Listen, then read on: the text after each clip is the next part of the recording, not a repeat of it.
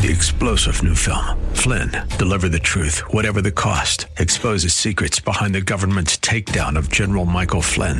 Flynn knew what the intel world had been up to. He ordered the first audit of the use of contractors. This set off alarm bells. He told the truth. He was the most dangerous person for Donald Trump to hire. They had to get rid of Flynn. Flynn, deliver the truth, whatever the cost. Available now. Watch it today. Go to salemnow.com. Salemnow.com. Josh Pick is the Chief Investment Advisor with Aptus Wealth Management, a state registered investment advisory firm. This program is sponsored by Aptus Wealth Management. Exposure to ideas and financial vehicles discussed should not be considered investment advice or recommendation to buy or sell financial vehicle. This information should not be considered tax or legal advice. Individuals should consult with professionals to see if any ideas expressed would fit their specific situation. Past performance is not a guarantee of future results. Securities can fluctuate and when redeemed may be more or less than when originally invested.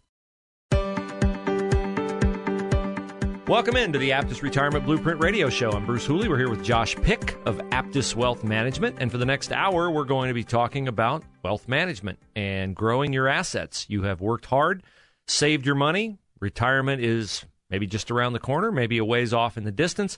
Never too early to start savings, and certainly not too late to think about strategies. We're in a volatile, volatile time financially with inflation and interest rates rising and volatility in the stock market. So that's what they specialize in at Aptus Wealth Management is seeing those things and helping you deal with those things so that your portfolio doesn't come out of it severely diminished. You can get a free consultation at Aptus by calling 614-917-1040 or setting it up online at Aptus Wealth, A-P-T-U-S, aptuswealth.com. And while you're on the site, we'd highly encourage you to subscribe to Josh's YouTube channel where you'll get a lot of the concepts that we talk about here on the show – in smaller doses so that you can pause the video, take notes, replay it, learn what's going on because once you have knowledge, you're empowered and you're much less apt to do something rash. And doing something rash is often when you do something risky or something that's very, very problematic.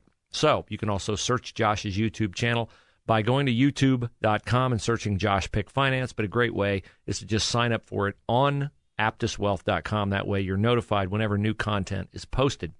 So, Josh, we had a lot of uh, current events factoring into money management and wealth management this week, starting with the midterm elections. And people wondered will the midterm elections change the financial markets? I think the reaction initially was we didn't get a clear signal coming out. You always talk about how the markets don't like uncertainty. I guess at this hour, as we record here on Friday afternoon, we're not sure who's going to have the Senate. We might not know that for another four weeks. And even now, we're not absolutely positive who's going to have the House, although it looks like that's tilting toward the Republicans. Is there an immediate takeaway from the midterms? Well, you know, I'm always cautious about saying if this side or that side takes the, the House or the Senate, then it's going to be a shift of power, and then all these clear agendas will get passed right through. I mean, just simply even saying clear agendas is almost mm-hmm. comical with with uh, the political environment now. But so you know, I, I think when Biden took office, I'll give an example. When Biden took office, we said, well, tax rates are going to go up for sure. Well, they didn't. Uh, he didn't change tax rates at all. Uh, so maybe that's maybe saying that he's incapable of passing anything, or maybe he was just running on one campaign and had no intention to begin with. But I think there are certain things that are inevitably going to change the landscape of our retirement portfolios. They're going to change the landscape of Social Security. They're going to change the landscape of future taxation and benefit programs, et cetera. And that's going to happen, I believe, regardless of who's in office. Mm-hmm. There's just too much traction. You know, we can argue about a, a, myriad of things from abortion rights to, you know, whether or not marijuana should be legal and all these different things. But these these things seem to be unanimous. And and if you've heard of, you know, the Retirement Securities and Savings Act or the Enhancing American Retirement Now Act or the EARN Act, there's all these different acts that have kind of been passed, and they're all pointing towards the same thing. And that is that there's going to be changes to the retirement savings landscape. And it's one of the few things, believe it or not, that seems to be unanimous. Whether you're Republican or Democrat, there seems to be a unanimous feel on this. I didn't what, even know there were things that were unanimous. That's good to hear. Or at least they're overwhelming in the majority, right? Maybe not unanimous. But, you know, some of those things, just to kind of give you an idea of what's going to happen, is there's going to be, I believe, auto enrollment in 401ks. Oh, so, that's interesting. You know, one of the problems with 401ks around the country is although your employer offers one, you have to actually sign up and enrollment in 401ks is very, very low. Uh, I've seen stats around, you know, a third of Americans are actually contributing to their company sponsored 401k. And believe it or not, that's regardless of whether or not your 401k has a match. Wow. So even if your employer is willing to give you free matching dollars, it doesn't change enrollment. So one of the beliefs is there will be an auto enrollment. So you're automatically enrolled up to X percentage in a kind of generic, this is what your age is, so we're going to put you in a target date fund. And then it's up to you to decline being enrolled in Okay, because I was going to say that sounds like coercion's too strong of a word, but it sounds like that has to be a decision that somebody willingly enters into. I thought maybe they'd enroll you, but you didn't have to actually contribute. You're saying you're enrolled, but you would you could opt out. You can opt out. Okay. But you have to rather than being proactive about opting in, you yes. have to be proactive about opting out. Okay. Which I think is a good thing. I do too. I mean, now that we don't have pensions, you know, I think it's a good thing. Um, other things that I think are inevitable as we look down the barrel of this inflation gun that we have looking at us for the first time at this level in 40 years is I think catch up contributions are going to go way up. Your ability to, so when you're over the age of 50, you have the ability to contribute more to your 401k and IRAs than somebody who's under 50. And that contribution limit, I believe, will continue to climb in the catch up. I've seen numbers of all the way up. Right now, it's uh, five or six thousand bucks, but I believe on 401ks it's only a thousand bucks on IRAs. I believe that number is going to climb to 10,000 and maybe 1,500 or 2,000 on IRAs. So your ability, if you want to be proactive in your last you know, 5, 10, 15 years of your working life, if you really want to get aggressive and dump money into pre tax or even Roth IRA contributions, you're going to have a larger ability to do that. And I think, you know, who's going to argue that that's a bad thing? I don't see a downside to it. So I think that gets approved. The other thing that I think, and we've heard this now rumblings for the last couple of years. You know, if you remember back, we look at the the Secure Act, minimum required distributions, uh, which is when the government forces you to take money out of your qualified plans, your 401ks, mm-hmm. your IRAs, et cetera used to be 70 and a half. So you had to take a percentage out of your 401ks when you hit 70 and a half. The government hasn't seen their tax dollars. Now they want them. You've been kicking that can too long. Then it get bumped to 72 through the Secure Act. There has been enough legislation tried to be passed that wants to raise that to 74 or 75 that I think ultimately, you know, that water is going to rub that stone down. Wow. Eventually it's going to get pushed through. Now, why is that a good thing? Well, you could you could argue that this is putting lipstick on a pig a little bit. A lot of people, quite frankly, are going to have to work longer than they were in the past. Yeah, um, it just is what it is. So their ability to contribute more and not have to take money out for a longer period of time will be a benefit. Very um, interesting. You know, I think you know the other things that are inevitable is I think there's going to be a force amongst uh, employers to start allowing part-time employees to contribute to 401ks um, allowing simple IRA plans as well as 401k plans to offer Roth options. There's going to be a lot of change in the landscape in the 401k and retirement plan market. And I think those go through regardless of who ends up taking the House and the Senate. It doesn't matter. Um, you know, the ones that are a little more, more polarizing that we'll see what happens is there's that Social Security is soon going to be a broken system. It's already a broken system. We just haven't felt it yet. And sometime after 2030, 2032, that trust fund that we pull from on a Social Security is going to run out of gas. And, you know, the Republicans seem to be shouting from the mountaintops that we need to do something about this. And they're almost unabashedly saying, you know, I know it's not a popular thing, but it needs done. So let's get it done.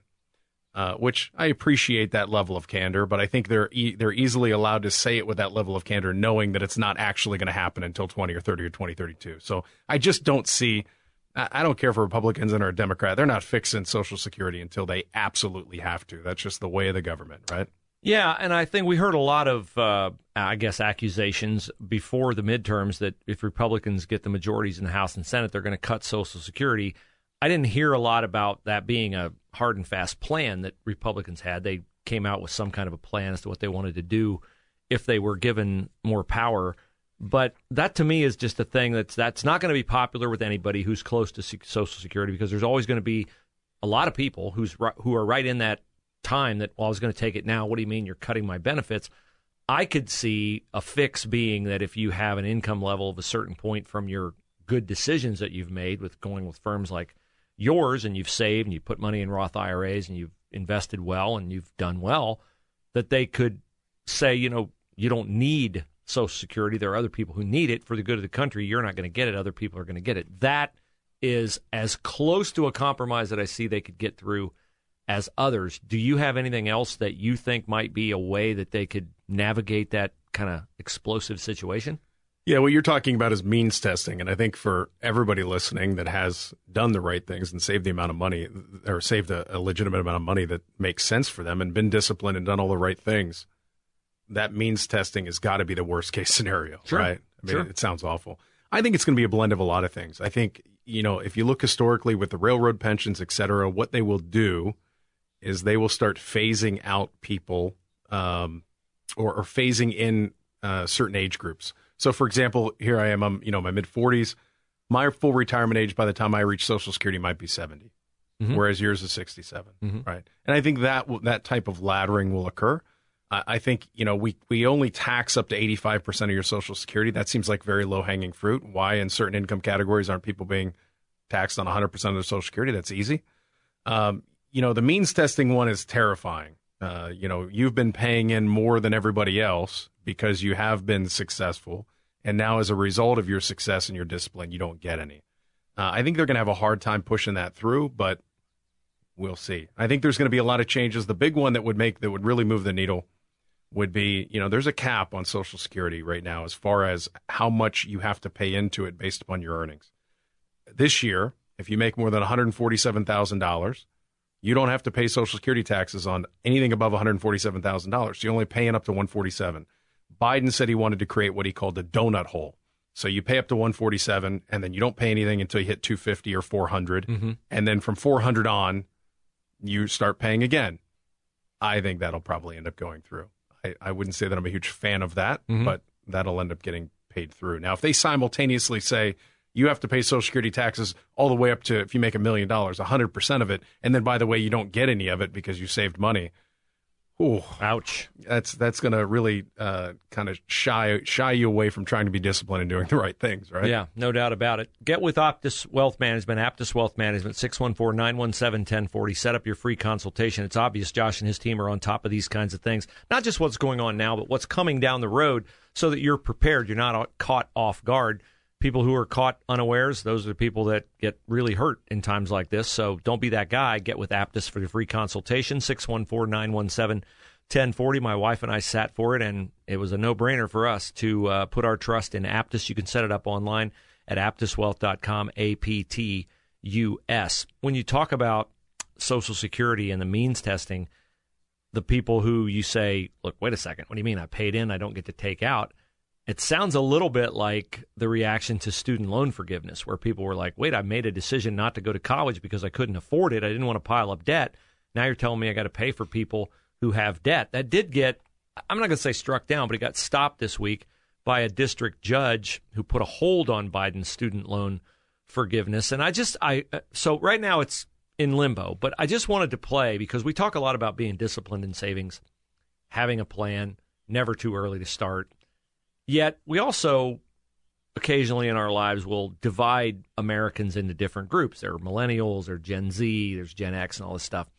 And they can have very different atti- attitudes on what to do with their money. And so I found this audio clip from CNBC, Financial Channel, about student loan forgiveness and about what a lot of people who have student loan forgiveness are going to do with the money that they're spared, the money that they now have found money in their budgets if their student loans are forgiven. And I thought you'd get a kick out of this as somebody who definitely would not endorse this attitude.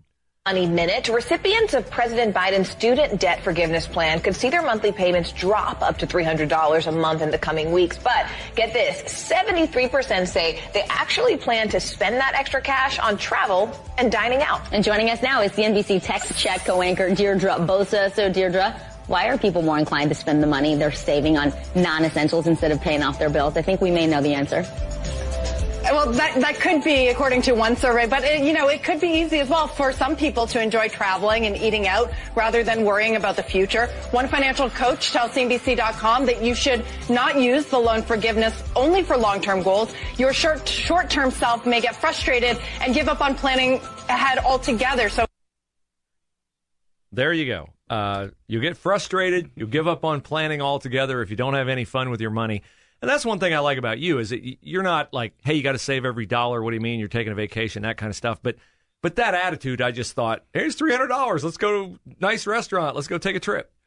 You know, I think there's this general belief eh, that once we hit a certain level, then our behaviors are going to change. You know, you hear oftentimes, I hear this all the time. Well, I'm going to start saving really aggressively once I get my next level in my occupation.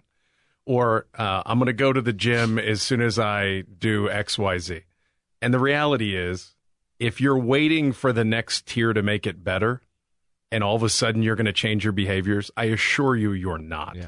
And, you know, maybe 73% of the people in this, uh, well, I guess good news, they're going to stimulate the economy, right? but what would be a better approach? I'm not suggesting that you just be a miser and save every nickel you've ever made for the rest of your life. And we've all heard all the jokes, you know, they, they quit putting luggage racks on hearses and all that stuff. You might as well enjoy it while Yeah. you're here. And I'm, I'm definitely as a child of somebody who died at age 40 unexpectedly. I'm certainly not planning 100% for the future. I'm enjoying life today too. But maybe, just maybe, you could take the extra 300 and say, I'm going to live $100 a month better and I'm going to knock out the remainder of my student loans if I have any by an extra 200 bucks a month. Maybe, but you know, I don't want you to be triggered and hurt your feelings.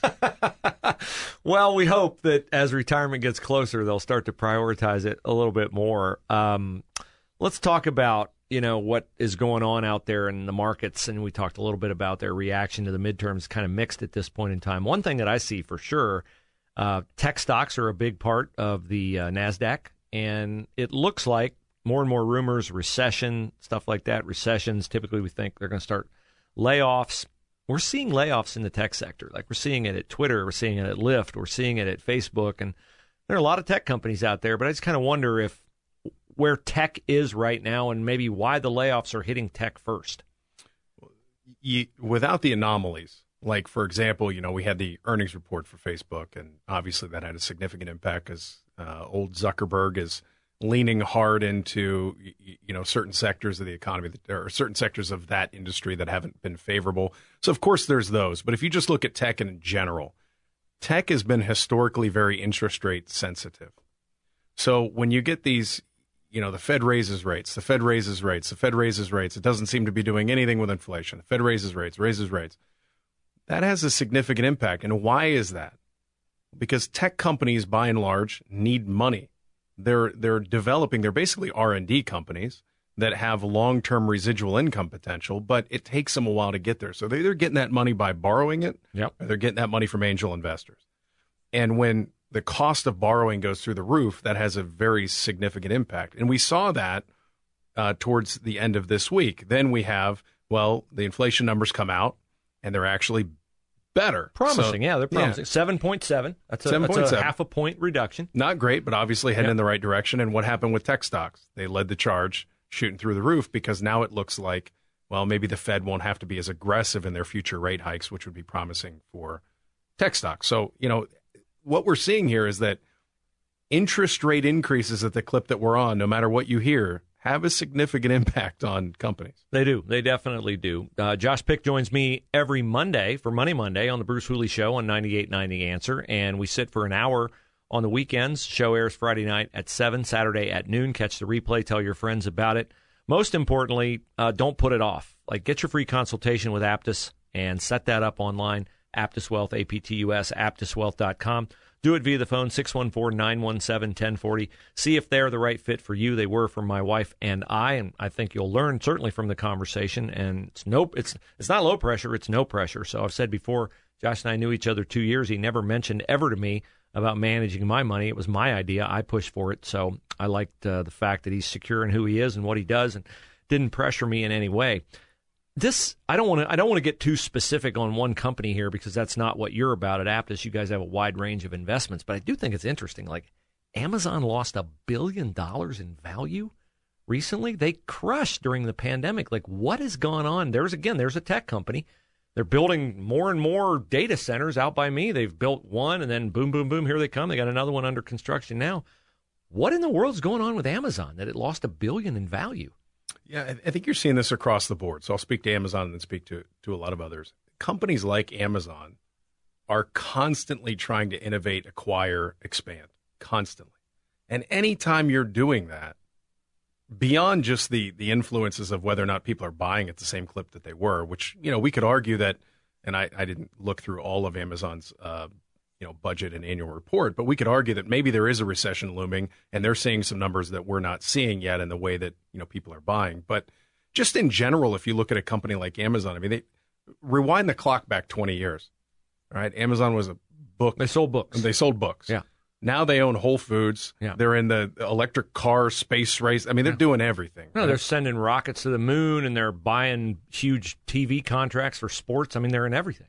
Yeah, so if you look at a company like that, we might not know exactly why they're down. They could have spent a billion dollars in a new thing that they believe is going to pay back 30 billion in 5 years, but it made them look bad today. Yeah. So it's important to have a long-term approach and believe in the companies that you invest in. The other thing that we've talked about ti from time to time is cryptocurrency. And now's a tough time for cryptocurrency, which I thought when stocks were suffering, crypto was supposed to do really well. Like crypto came about, I thought, to be an alternative to stocks. So is that because more people are buying crypto? And so if more people have it, I assume the people who have it are people who they haven't abandoned stocks. They also have stocks and their reactions are the same no matter what their asset is or what's going on with crypto? Well, originally crypto was supposed to be an alternative to cash, not Okay. necessarily an alternative to stocks. It was a decentralized, ungovernment regulated ability to transact business back and forth via the web without the government knowing where your money was. Right. And the government can't raise interest rates on crypto, right? So they they can't influence the value. It's a pure supply and demand. Unfortunately, uh, if you look at the investors that went into crypto, it was somewhat manic. Somewhat, it was a mania, right? Everybody dove in. Mhm. And if you look at the people that put money into crypto, a lot of them had never saved or invested money in anything before in their entire life. Now, what's the problem with we would call them fair weather investors? Well, the second that it goes bad, they go, "Ugh, I'm mm-hmm. out." And now it, it's it's no longer long term investing; it's gambling, it's day trading of crypto.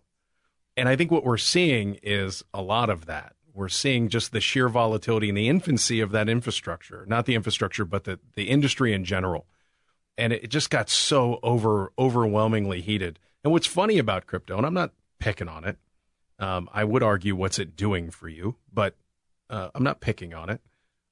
But what would be the determiner? This is what I always ask people about crypto. What would be the determiner that would tell you to sell it? And what is the determiner to tell you to buy it? I would think the answer would be price. Okay, so what price do you feel comfortable buying crypto, and how are you analyzing that?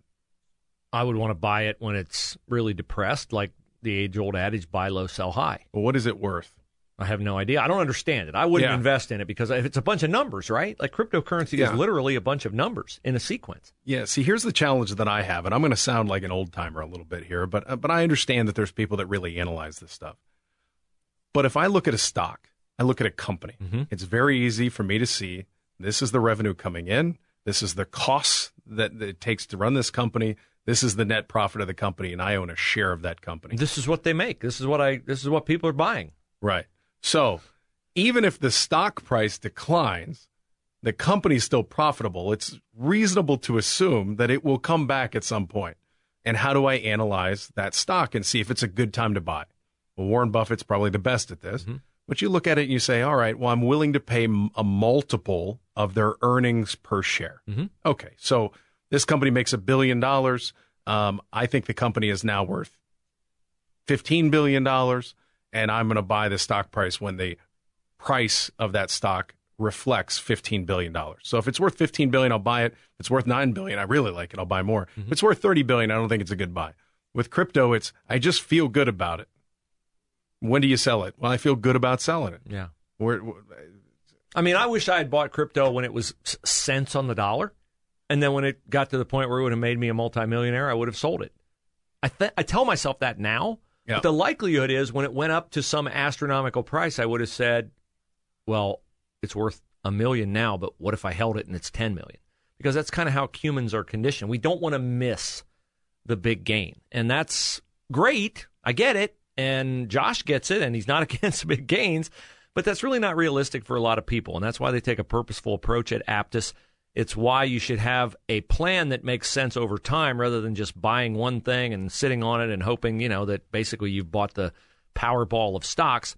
They have a purposeful, targeted, analytical approach at Aptus. That is what appealed to me and to my wife. It may appeal to you. You'll never know until you sit for the free consultation. 614 917 1040. 614 917 1040. Aptus Wealth, APTUS, aptuswealth.com. They're located in Lewis Center, easy to get to, just off Route 750, just a little north of 23 270. They deal with a lot of their clients remotely, so you don't even have to be in the area. Set it up, Aptus Wealth, APTUS, aptuswealth.com, 614 917 1040. Thanks for listening to the Aptus Retirement Blueprint Radio Show. Bruce Hooley and Josh Pick with you. Josh and his firm, Aptus Wealth Management, located in the Lewis Center. They'd love to sit with you for a free consultation, talk about planning for retirement, managing your wealth. Retirement may not be what you're looking for. You may be looking for financial independence or just peace of mind, understanding markets. A lot of volatility out there. Inflation is rampant at a generational high. Interest rates continue to climb. What does that mean for your investments?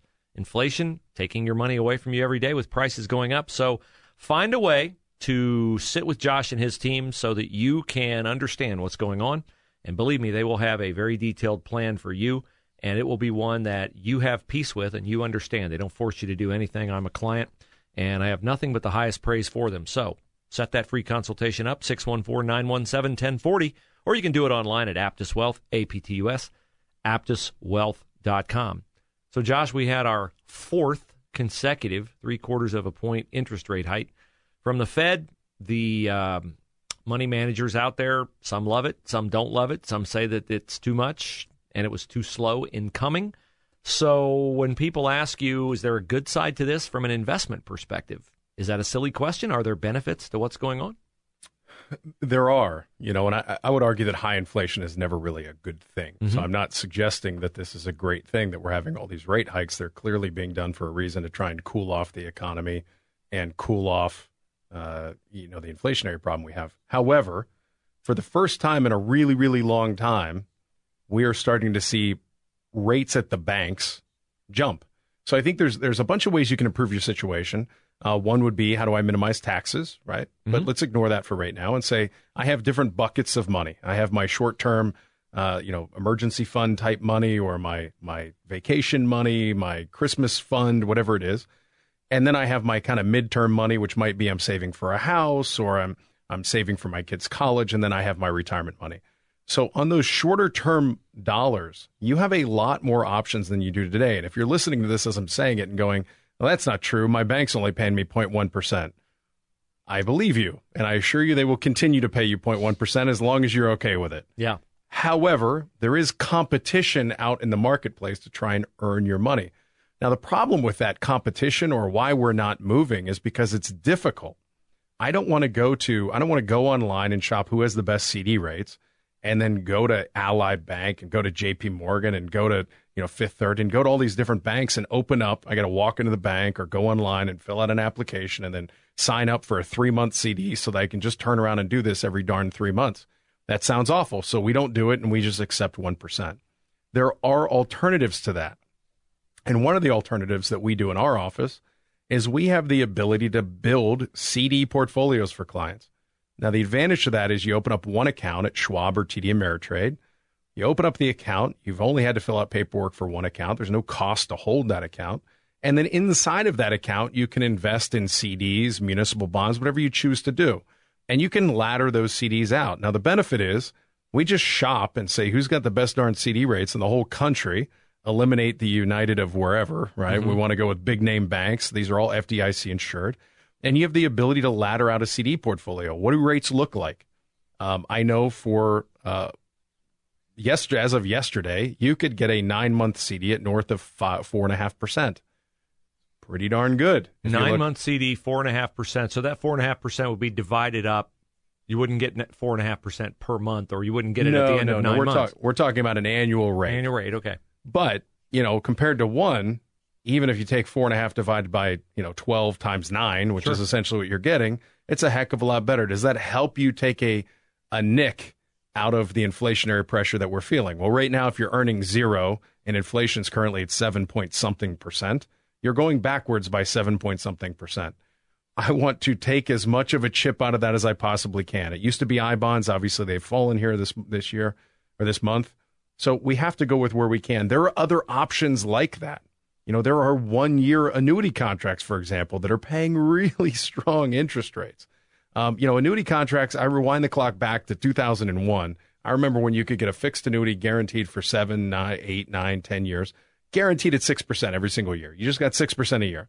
And people would fall all over themselves trying to get that today. Back then, it wasn't that big of a deal. We're heading back to those rate hikes. So, you know, I think it's going to be a very opportune time for people who are you know, maybe nearing retirement or they've been in retirement and they've they've gone through now the 0102 uh, you know debacle. They've gone through 0809. They've gone through the COVID crisis and they go, you know, it was great. The market's done great things for me over the years.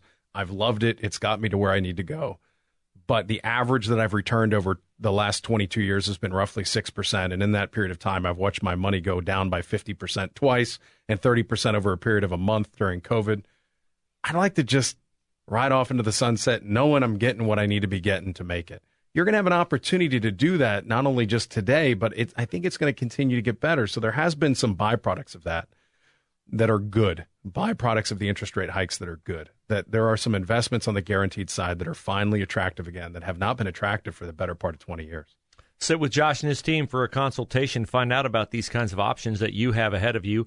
And that way, I can't think of an investor who doesn't want peace of mind. That sounds like what uh, they can certainly give you an option to capture if you want more volatility. They're certainly uh, accommodating. There are many different options that you have there.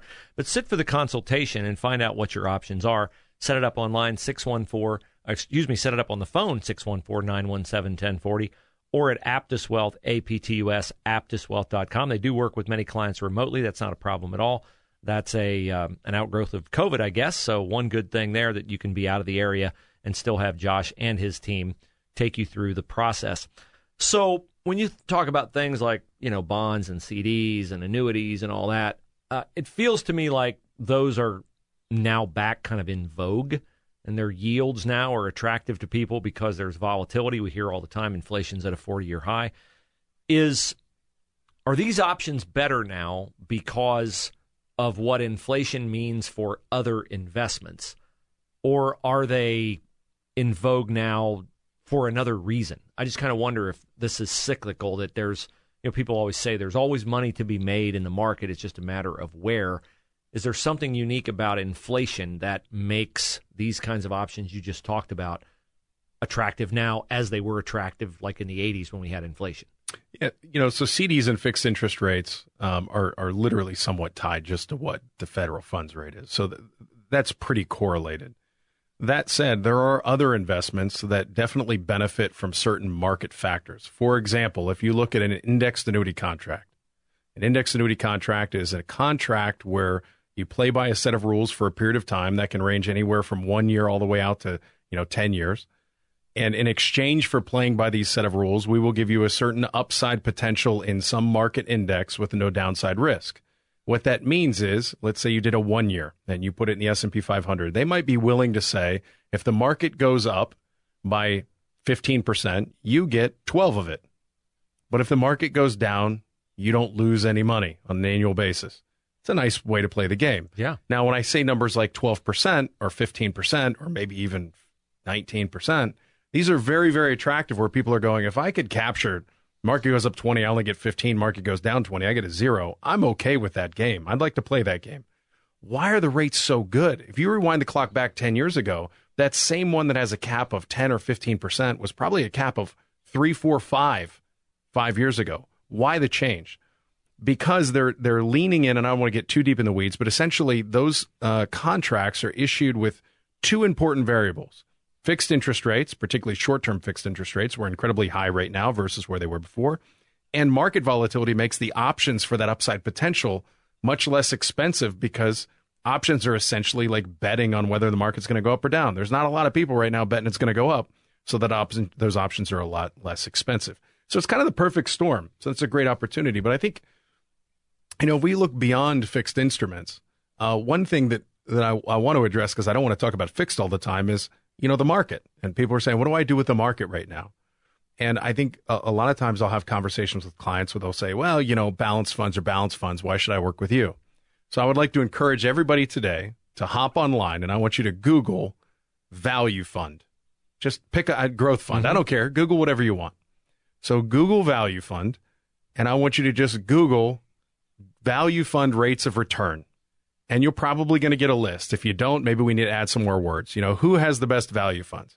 And what I think you'll find is that the rates of return, even amongst funds that focus on the same thing, will be drastically different. You'll see a value fund this year that's only down 2%. You'll see another one that's down 18, right? So again, you might have to Google these a little bit, you know, mm-hmm. use some extra words. But not all investments are created equal, even amongst, it's like saying, I want to buy a car. Are all, are all cars the same? No. They're not the same. So, what are you looking for in investments? Well, I'm looking for something that's of value, reliable, less volatile, gives me the most upside potential, that has a track record. In other words, do you want to buy a, a brand like Honda or a brand like Ibsen Motors that I just made up, right? Mm-hmm. I, don't, I don't know who they are. They've been around for a year. Yeah, let's buy a car. They're probably really reliable. That's what people do in investing. You look, how long's the manager been there? I don't know. How long's their track record? I don't know. Well, what did they do during the last downturn? I don't know. These are all very important questions for reliability, right? Yeah. So if you look at, then you you can do this if you want. Google balanced fund, uh, and you go, well, all balanced funds are roughly 60-40, so they all probably have roughly the same return. You will find returns this year ranging from down single digits to down 20 some odd percent. They are not all created equal. Now is an opportunity, or maybe a, a smack in the face, to go, you know, it's been really good for the last 12 years, and I've kind of almost in spite of myself done really well in the market because everything's done nothing but go up. But it doesn't look like that's going to continue to work. So maybe I should take a, a little bit better approach to this. And what does that mean? Well, it's a lot of research. That's why we get paid. Um, and the difference is dramatic. You know, if you look at everybody else this year, and, we're not going to go into all of our different portfolios, but if you look at everybody else versus us, we are faring tremendously well. And there are buying opportunities. So I think there's, again, twofold. I should be maximizing my safe fixed money because interest rates are high. I should be locking in some of the gains that I've acquired over the last 20, 30 years by putting in kind of these, if you want to think of them as bumpers in the, uh, in the bowling alley, right? Just kind of limit my options, bookend my options. And then I should be using this as an opportunity to reevaluate what I can invest in moving forward that's going to give me the best bang for the buck. And it can make a dramatic difference. We've gone through this a million times. You know, what's, what's 2% over the 2% difference over the next 40 years? You know, millions, Hundreds of thousands, if not millions of dollars. Yeah, it's a lot. It is. So now is uh, you know the old uh, what is it the old uh, Chinese proverb you know the best time to plant a tree was 20 years ago the second best time is today. Um, it's time reevaluate. Uh, I don't think we're through the woods yet, and I think there will be a lot of great opportunities moving forward. Well, and the other thing, uh, I've told this story many times on my show, and Josh is on my show every Monday at twelve thirty for Money Monday. Uh, I remember buying my first house in 1988. That was eight years after inflation in the Carter administration. Uh, everybody looks back on the Reagan years as great for the American economy. That was at the end of Reagan's first term. It took him four years. My interest rate was 10%. So I, I bring that up because you can't really wait because as much as we'd like to think there's going to be some magic bullet and inflation is going to go down to 2% in the next year, it's not going to. It's a long correction to a problem that can arise very quickly.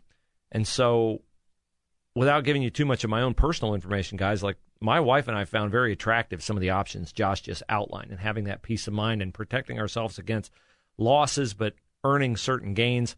And so, what I'm trying to do is demonstrate the value of sitting for that free consultation so you understand these concepts. 614 917 1040, aptuswealth.com. And the other thing is, while Josh was challenging you to Google certain things, I'll just give you my impression of doing that because I just did it. Number one, the first four or five things that are going to pop up are going to be ads. And the other thing is, Google has an algorithm. You may have heard of that, and they prioritize certain things. And I wouldn't want, I wouldn't be comfortable personally with researching rates and stuff online because I would feel like I may not be getting the very best rate because who knows what or why they either are or are not prioritized by whatever search engine you're looking at. So that to me is the value of having a professional advisor. And maybe take us through, Josh, how you guys at Aptus find options and survey things because I, you're not Googling. That I know. You're not Googling. No, we're not Googling and we're not watching the election results either. We're looking at actual fundamental analysis. So essentially if we if we said, you know, purely how are we building a portfolio of stocks, bonds, uh, you know, ranging from commodities to all of these things. First thing we do is we look at what is the allocation supposed to look like today. So if you think about a moderate investor, let's just say middle of the road investor, that that in and of itself is a broad brushstroke term. A moderate investor, by normal definition, could be someone who has anywhere from 40 to 60% in stocks and 40 to 60% in bonds. So that's a 20% difference variance between moderate portfolios. So, first thing would be where do we believe we are in a market cycle? Where do we believe we are as a country and as an economy? Should we be risk on more or risk off more? And then we can lean in or lean away towards more fixed instruments. So, you know, as of today, I would say we're kind of middle of the road. But if you look three years ago, we were pretty risk on because things looked great.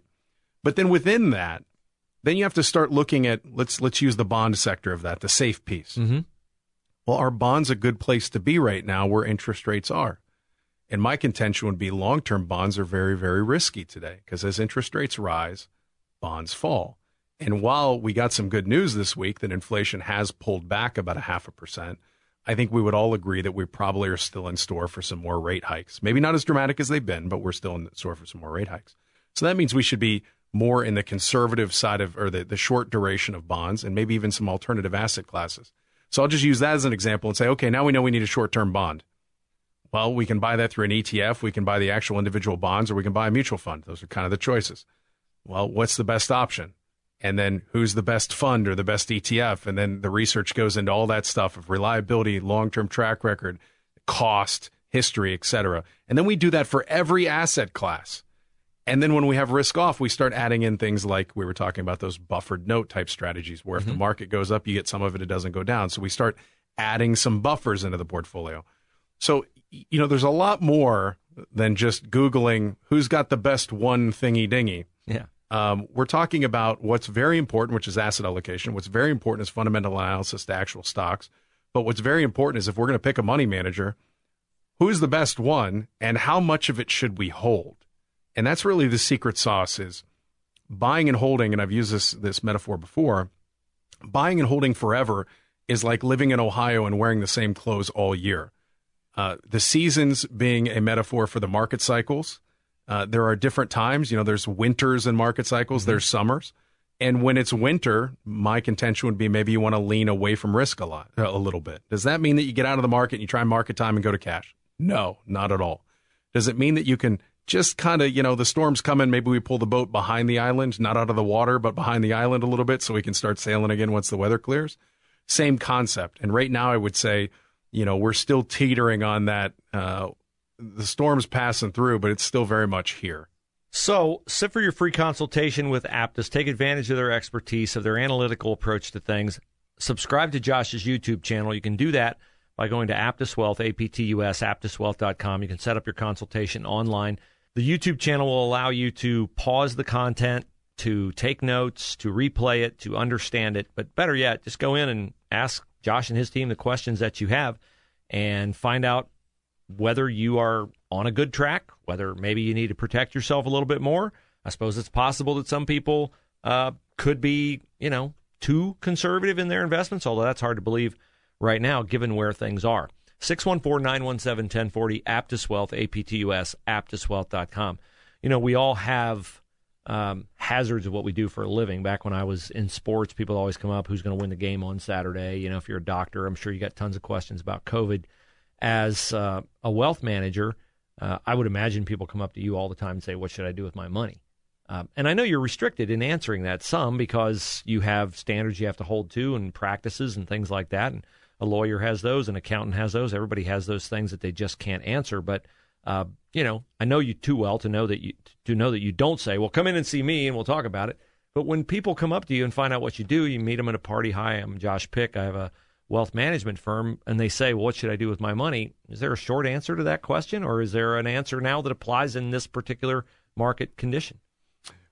Well, if you seem like a really interesting person who's actually looking for information, I will tell you that it depends on what your goals are. We need to align your goals, your risk tolerances, all sorts of stuff. And I'll talk about, you know, in general, what's happening in the economy, where I think there's more opportunities than than uh, you know risk. That said, if if you're just coming in and going, what's the hot stock pick, and just being annoying, I'm going to tell you, I, I, that's not the type of wealth management I do. I sell insurance. Do you want some? Because that's a quick way to end the conversation, right? Uh, but you know, ultimately, the answer, I think, what people are looking for is market commentary when Mm-hmm. they when they ask that question. They're not really looking for what's the right plan for me. They're looking for something that they can then repeat to make themselves sound maybe a little more intelligent. That's not really what financial planning is. I mean, I can give you all the buzzwords if you want.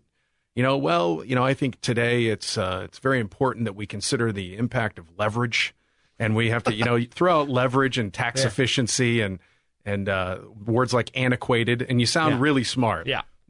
I think oftentimes that's what people are looking for. They're, or they're looking for the, uh, you know, boy, I really wish I would have bought Amazon 20 years ago. Well, yeah, don't we yeah, all? who doesn't? right? But if they're really looking for information, and by that I mean, uh, listen, I'm looking for a logical, simple plan that I can follow that is rooted in actual mathematical, historical calculation that can give me predictable results and is at a level of volatility that my brain can handle because all our brains are different. And I want to make sure that I'm maximizing my return and minimizing the amount of risk based upon those confines. Well, now we can have a real conversation mm-hmm. as to what applies to you. But that's not usually the way it goes. It usually goes, all right, well, stock market's crazy. What should I be in? That's day trading. That's Yeah. not the way that it works. Yeah, they're looking for an individual stock or whatever. But there is this old adage in the stock market, Josh, that you know you buy low and sell high, and the market has taken a beating this year. But I don't know that we've reached a consensus on whether the market is at the low point where buying in makes sense. I mean, I assume in good times, you know, they always advocate for, at least a lot of people advocate for dollar cost averaging, so you can kind of take care of um, you know what you're investing and kind of protect yourself. But when people say, "Is the market at its bottom? Is now the buy low point?" Uh, do you feel like you have enough analytics and stuff that you can make a judgment on that yet, or are there some things yet to be determined, like maybe future Fed rate hikes and what the inflation rate does? And we talked earlier in the show today about the tech stock sector, and maybe that um might be something that puts a pause on answering the question: Are we at the buy low point? Yeah, you'll never, when you say a broad brushstroke, like, are we at the low point for the market? Nobody ever knows the answer to that. Are we at a good point to purchase X stock? That can be answered. If we were running the clock back to maybe 10, 15 minutes ago in this program, we talked about how does one analyze a stock? And you go through, well, what is it earning? And what multiple of those earnings do I believe is a fair value to purchase it? That is a way to analyze an individual company because you know you look at the market, the S&P 500 is 500 companies, right? Even if the market as a whole is down, that doesn't mean that every stock in the S&P 500 is down. Now we know that a rising tide tends to rise all ships, sinking tide sink all ships. However, not proportionately. Um, you will have companies like you know Pepsi and Coca Cola. You might have a year where Coca Cola does really well and Pepsi does really poorly. Well, they're in the same darn industry, competing against one Sure they another, are. right? Or GM and Ford, same thing. So you know it's important to evaluate what you're purchasing for the long run based upon math and not based upon just what do we think the general economy is. Now, there's a belief system that the economy should be invested purely off of momentum and you know meaning that if the whole economy is doing well i'm in if the whole economy is doing poorly i'm out the problem with that is what you end up doing is spending a tremendous amount of time getting in and getting out for usually just reducing your overall returns and wasting a whole lot of time. You, usually don't do yourself any favors there. But buying good companies and holding for a long period of time well just ask warren buffett if that's a valuable approach Yeah, and you've talked before about most of the gains that we saw recently were tied up in just a couple of companies. So there is uh, wisdom in uh, buying, holding. There's wisdom in a lot of different adages. That's why they become adages. But in terms of knowing what to do in a challenging time like this, um, for my own sake, I wanted a professional advisor, somebody that I trusted, somebody that took an analytical approach, somebody who could explain it to me in terms that I understand. And Josh has been able to do that. I think he does it every Monday on Money Monday on my radio show, The Bruce Hooley Show. He does it here on the weekend. This show will replay tomorrow at noon on Saturday. Josh, great to have you on. Look forward to talking again next week. you as well three star general Michael J. Flynn, head of the Pentagon Intelligence Agency, knew all the government's dirty secrets. He was one of the most respected generals in the military. Flynn knew what the intel world had been up to, he understood its funding. He ordered the first audit of the use of contractors. This set off alarm bells. The explosive new documentary, Flynn, Deliver the Truth, Whatever the Cost, and covers the facts behind this scandal. Flynn told the truth. He was the most dangerous person for Donald Trump to hire. I find out the worst enemy that I'm going to face in my life is right here in America. They took my assessment and they wanted me to change it. And I was like, I'm not changing it. They had to get rid of Flynn with in depth interviews, archival footage, and never before seen personal records of the man behind the headlines. I just felt like I was drowning. Flynn, deliver the truth, whatever the cost. Available now. Watch it today. Go to salemnow.com. Salemnow.com.